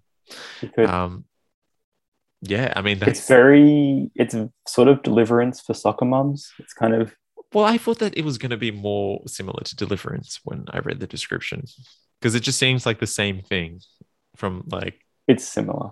It's not as obviously um, dark as deliverance is. It's a bit more family friendly. yeah, and a bit more unrealistic in terms of how Well, yeah. people would get out of that situation, which they do have to do. they have to get out. I mean, but it's like, how does she navigate that while also like not tipping them off? And Kevin Bacon is a villain, like I buy it, but he's not really doing like he's a pretty ordinary. a very cliched kind of cookie cutter villain. There's nothing overly original Absolutely. about his character. Um, he got a Globe nomination, and so did Streep. And Streep And she got also a got a SAG SAG well. nomination. Yeah. I figure she was pro. I think she was probably sixth, um, based on her. Well, it doesn't she happen is- often when she gets left out of the Oscar lineup. It seems to be happening a lot more recently. Mm, But at the time, like even the 90s was not her strongest decade, but she was still consistently nominated. yeah, I think with this film, I it doesn't give her enough to do to warrant a nomination. Um, but you know, I think the film also just wasn't a, um, a huge success. It did okay, but it didn't do anything. It didn't go above and beyond. And I think you know, if it was like, say, it was like a fugitive level success, you know, that could have I could see Streep getting in in that situation. But just being that it wasn't like particularly successful or well reviewed, I just think it was kind of a too much of a it was a bridge too far for the academy to kind of get behind an action movie in like an acting category Mhm. If she were nominated, she would have had an amazing Oscar clip, though. Uh, it's when she sort of confronts Wade by whispering in his Mm. ear. Uh, Yeah. She says, she basically says, I don't care about you. I've got my little girl waiting at home for me. Um, and she just says, like, I can't do it, man. I can't go Yeah. down this uh, really dangerous part of the river that's coming up yeah she sort of breaks Well- down, but is also quite composed in it. she really like- she elevates the material because i think if you like look at the dialogue on paper it's pretty like cheesy. mundane but she manages to kind of make more out of it Mm. and she does things that are kind of unexpected where she'll be she's kind of scared but her way of dealing with it is kind of laughing through her dialogue at the like immense um, immensity of the situation and it's kind of laughing to crying it's just like not the expected reactions i think someone would have to being to, to fear which is just a case of yeah i think Streep making making more out of the material than than is there. Yeah. Um, I like it. I think it's a fun movie. It's, it's something about it. I don't know. It's just it's something very entertaining about it. yeah. It also had like a pretty good score. I don't know if I'm alone in that because it didn't get any nominations for scores from anyone, but I I liked it. I imagine it would have been kind of a nightmare to film. The fact that it all kind of takes place Yeah.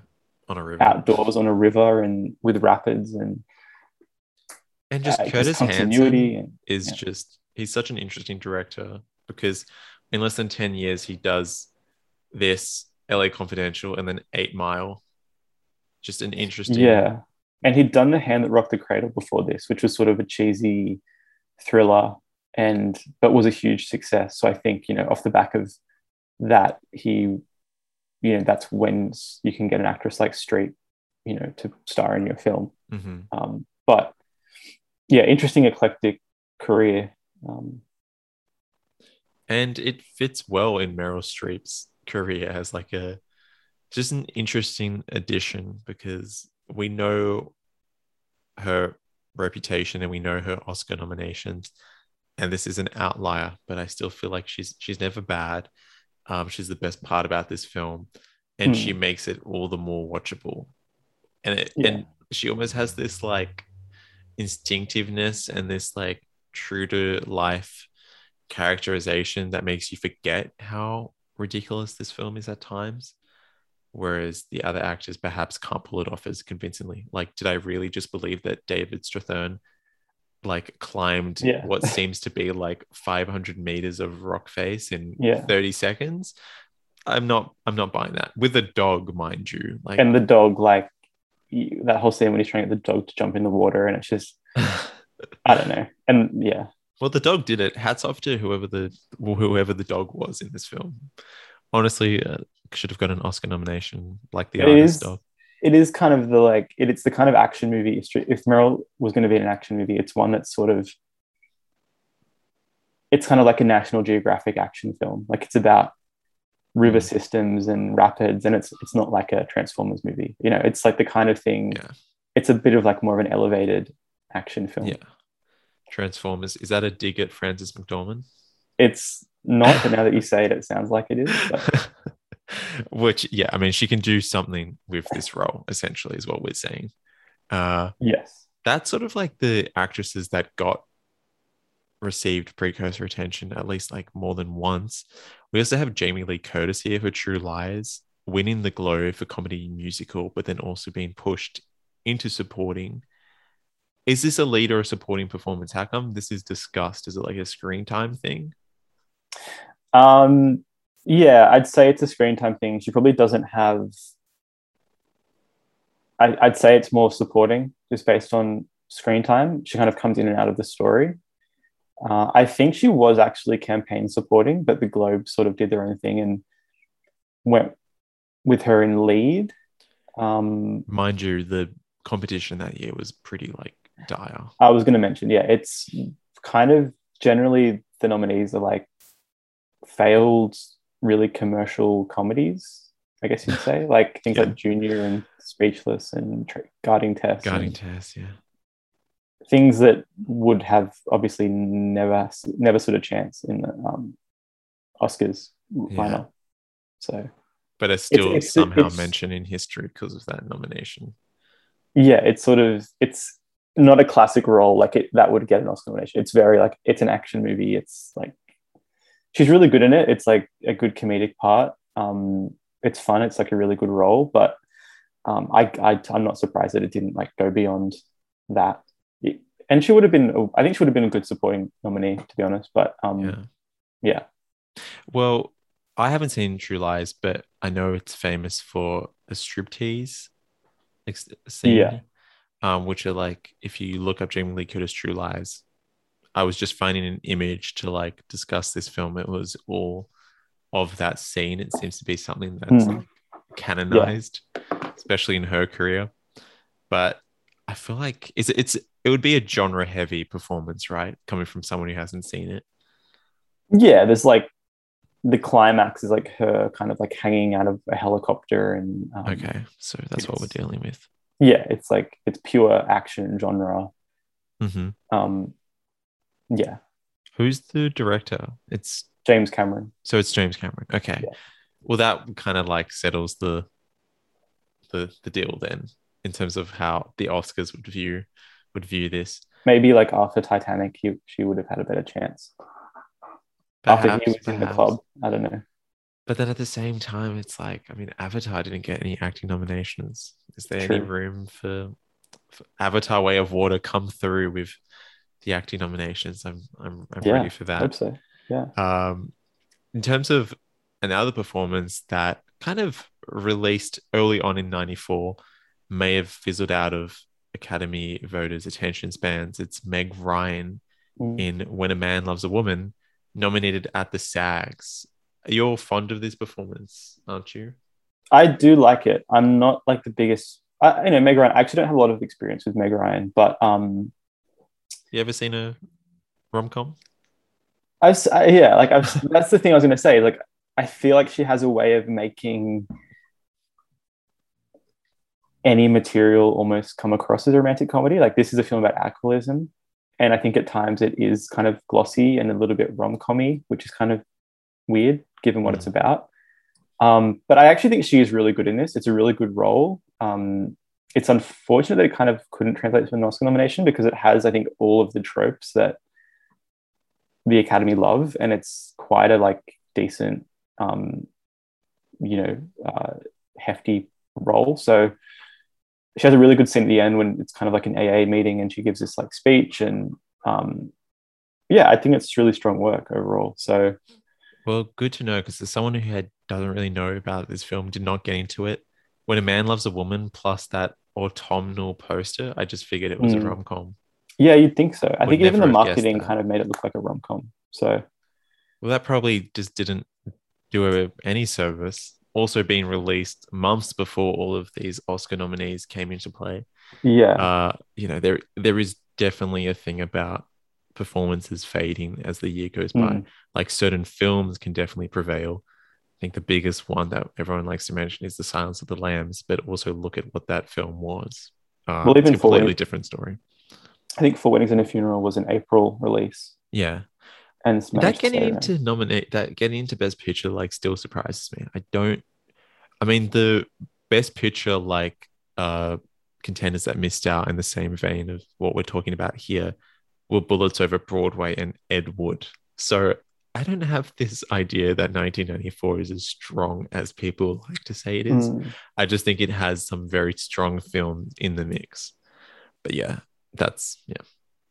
Because the best actress, best actress, a best actress uh playing field is as strong as like you can it the definition of a weak acting lineup is all in what the academy chooses, not the year overall. Like you can mm. definitely make your own strength from it.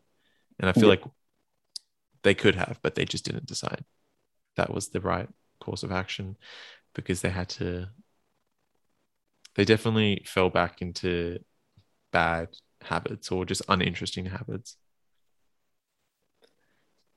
Are there any other performances that you got to that you'd like to? I really liked Sigourney Weaver in Death and the Maiden. Right. Um, that, that's Polanski, isn't it? That's Polanski film. Yeah. Um, it's a really good role. Um, interesting characterization. She kind of changes her voice in a weird way. I, I don't really know how to explain it. It's not like an accent change. It's like she has like a different pitch to her voice. It's kind of more fragile and um, a bit higher, and that's a really interesting choice. Um, but it got you know she it's a very intense role. It's what is she I playing? Even, Who is she playing? Uh, she's playing a woman, and it's they're meant to be South American, but they don't play it like it's like it's set in South America, but none of the actors play it. They just play it in their own accents and own. Mm-hmm. They, they, don't try to make it specific to a certain place. Mm-hmm and I think it's a non unnamed country. She was tortured during like a dictatorship, and you know, assaulted and raped and really horrible stuff. And she now lives with a husband who's in the government of this of since the dictatorship's been overthrown. And a man shows up at their house who's played by Ben Kingsley, who she sees and thinks straight away that's the even though she didn't see the man because she was blindfolded, she hears his voice and goes, That's the man that um, you know, tortured me basically. Okay. So it's kind of a revenge thing. It sounds very, very heavy. It's heavy, yeah. It's, it's sort of like a it's a torture revenge thing um, where she wants to get him to confess, and it's kind of her husband doesn't really know whether to believe it or not, and there's kind of like a is she is it actually him? Is it not the guy? And um, she goes through a lot. It's pretty. It's but it's a really good. As I said, it's a good part, and there's a lot to to um, think about. I think it's actually yeah. a pretty good film, and and actually Ben Kingsley is pretty incredible. Like he, he was the standout, I thought. But mm Weaver is, I think, in this slate of roles of of this year, I think she's got one of the best roles. Sigourney Weaver didn't receive any Oscar nominations in the 90s, correct? Gorillas in the Mist was the last for the 80s. Yeah. Okay. I because don't people make the case of her being nominated for like the Ice Storm in '97 as like a, a mission? Yeah, which I haven't seen, but um, I haven't seen that either. But yeah. I again, it's just interesting how uh, these ladies' careers have have panned out in the long run. I mean, they're still all most of them are working actresses to this day. Mm. But other roles there, that's a completely different, yeah, completely different story. I think it's a shame that Weaver couldn't get another nomination since mm since the 80s. I mean, I also mentioned Avatar like two Avatar. seconds ago. So, like, yeah, it's always that. Although, like, I don't know if anyone in Avatar was like really giving their all, but completely different story. Kathleen Turner in Serial Mom was a really enjoyable performance, but there's no way that's being nominated. Yeah, Like, even if people want to like wishfully think that into existence, it would never happen. would never happen. Case in Although- point, Yeah, the next year, like what Nicole Kidman was doing for To Die For, it's not Mm. what the Academy goes for. A genre heavy performance of like a murderous woman Hmm. doesn't really fit there. I think it's unfortunate, and I get, and it is again, it's wouldn't have happened, but that um, Turner couldn't get into the Globe lineup in comedy, they just mustn't have seen it, or there's just like not or it's just for not. I think if there's a yeah John Waters a version. Even though despite it being a John Waters film, it's not like as filthy as Yeah, Female Trouble, gone Pink further. Flamingos. or- Yeah, It's actually quite uh, polished. it is. Yeah, it's professional. It's It is professional. It's like okay, films are on, we're filming this on a tripod. Uh, Yeah, we've actually got like a fairly uh in tune performance, and like I love Yeah. Kathleen Turner. I'm like and Sam a bit of the, Waterston, very that him as well. actor. But yeah, Kathleen Turner, love her on a bit of a binge of her films lately. To be honest, like Hmm. she was always someone I, I knew, but yeah, it is a fun movie. It's a fun role, and she, I feel like she has fun with it as well. She gets I mean, it. Yeah, gets the tone of it. how do you not have fun though? Like if that's your director, like you would, Yeah. have, you can't take yourself too seriously. Yeah, Right. it's sort of her willing to like laugh about herself and not be Yeah. an Academy Award, you know, nominated actress. And I feel like at that point, I mean, she the 80s were huge for her, and she only gets one Oscar nomination for Peggy Sue Got Married, which Mm. really interesting nomination. Actually, she's my winner for 86, just saying. But um she must have definitely been aware of what the industry's reception of her was.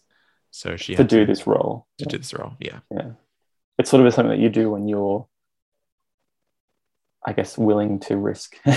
Well, because there's still like a, a lot of people who put her in the box of like body heat, even though that was 40 years ago. And her, her even her roles in the 80s, like Romancing the Stone, Peggy Sue, Accidental Tourist, don't Prizzi's Honor, even like don't fit that body heat bill. But people still Mm. like to mention her as this like uh like sex icon. But she was only for that for one film, really.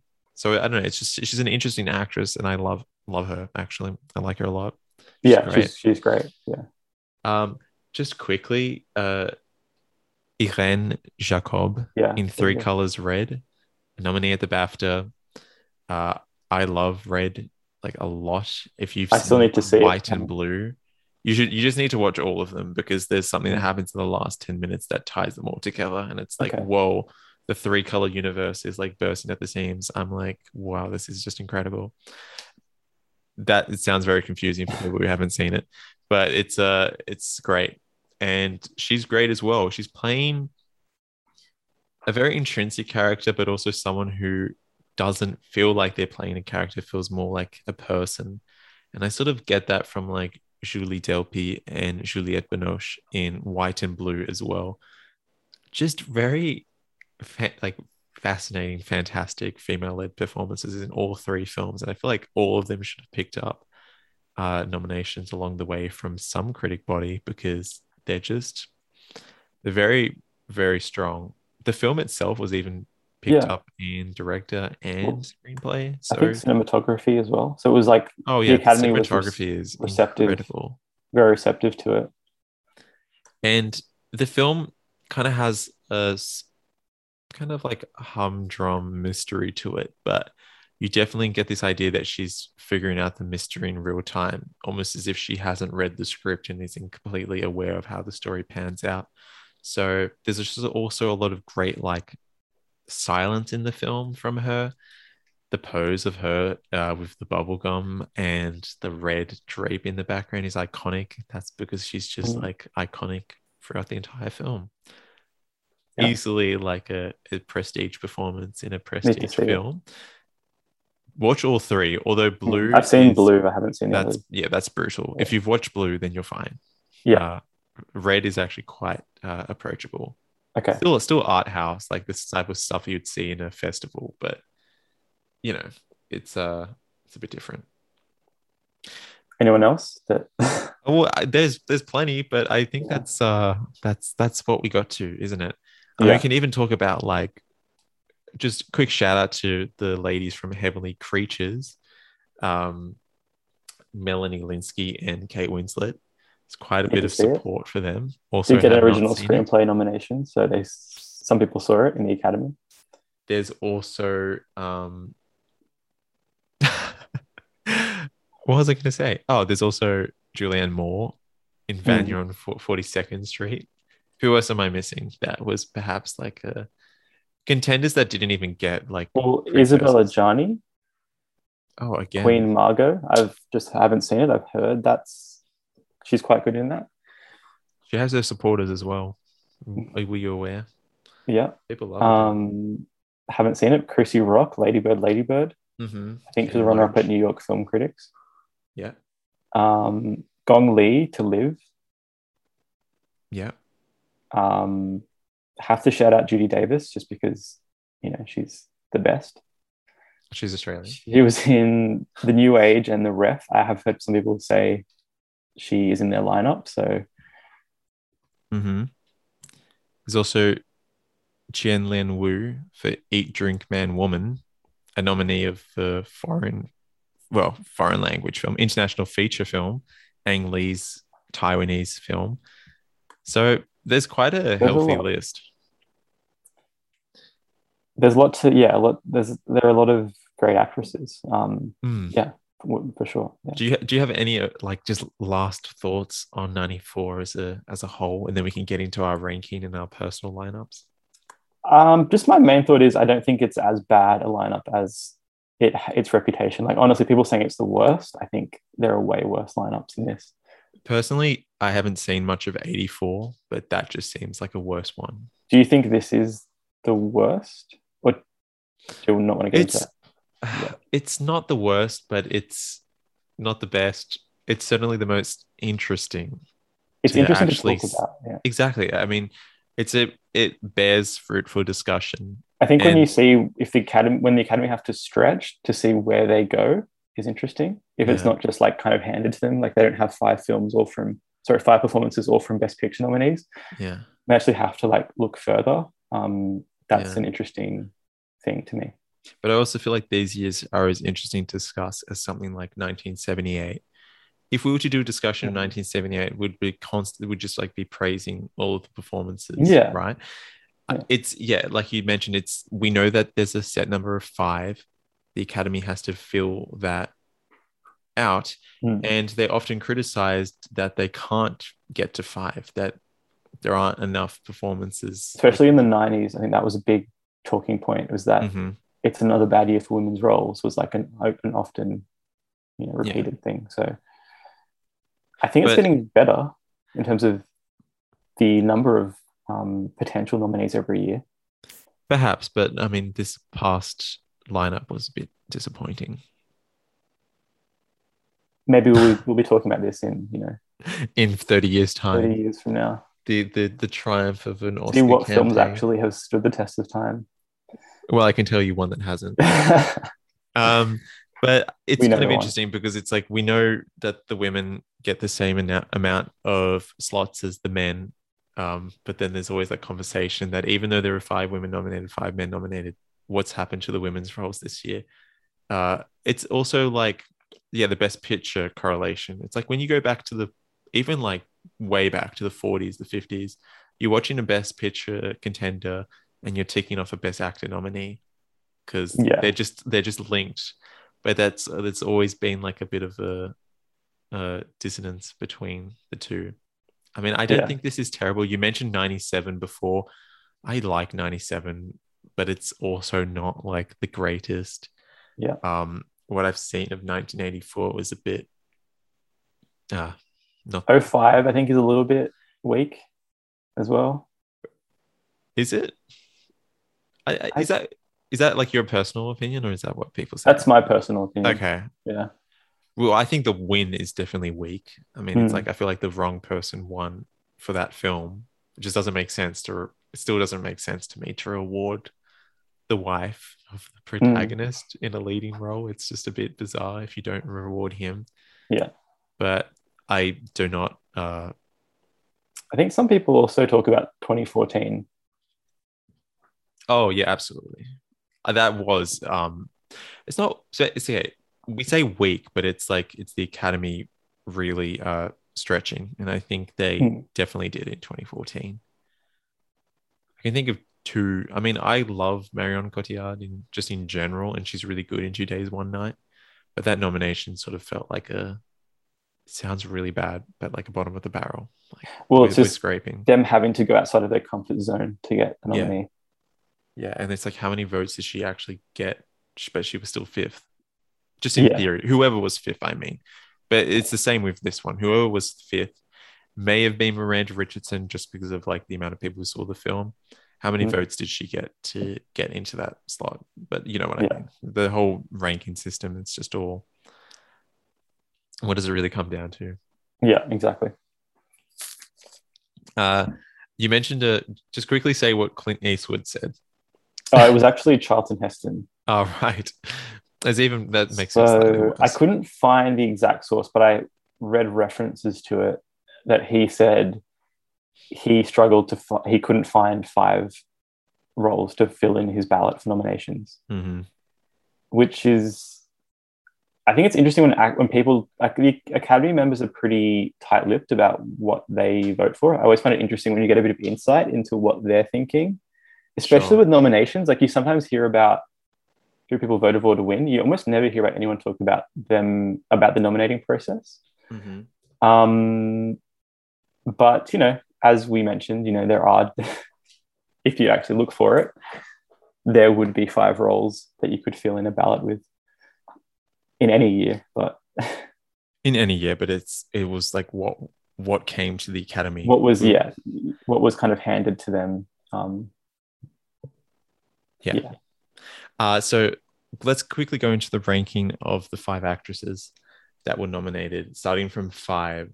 Uh, you go first. So fifth, I have Winona Ryder. Yeah. Am I going through all of? Oh, actually, I'll do my fifth. okay, Uh, Jodie Foster in Nell. okay, Perhaps like the only performance here that I like actively hated. Yeah. Fourth. fourth, I have Susan Sarandon. Okay, I have Winona Ryder. Okay, Third. third, I have Jodie Foster. Okay, I have Susan Sarandon. Second, I have Miranda Richardson. So number one, I have Jessica Lange. And then we're the same. Oh, Second okay, is. Richardson, and first is Jessica Lange. Jessica Lange in Blue Sky. Yes, it's a weird year for actresses. Yes, it's a weird film, and even the history of the film being shelved and all that is very weird.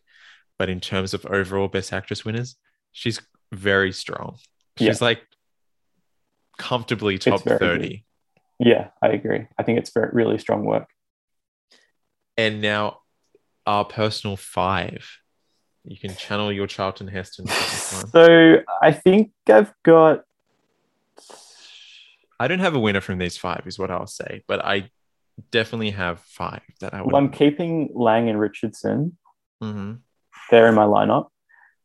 Um, I think I'd put um, Sigourney Weaver Yeah. The Death and the Maiden. I would put Linda Fiorentino for Last Seduction. And the fifth, I think I'm going to go with Meg Ryan for When a Man Loves a Woman.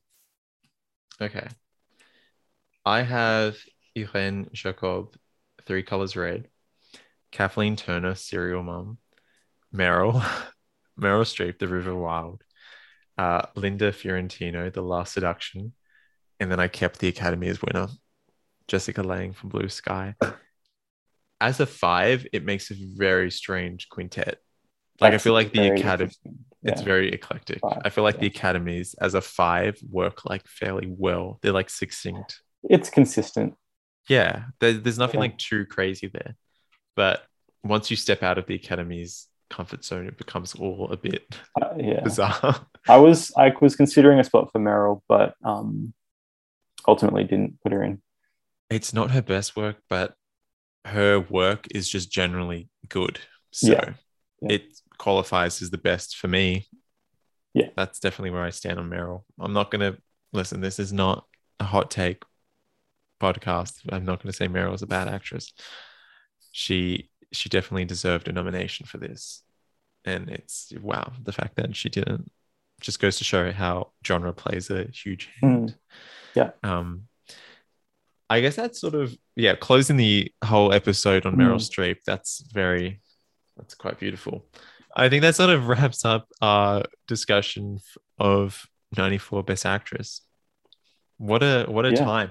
We covered about ten actresses, a dozen, a dozen maybe.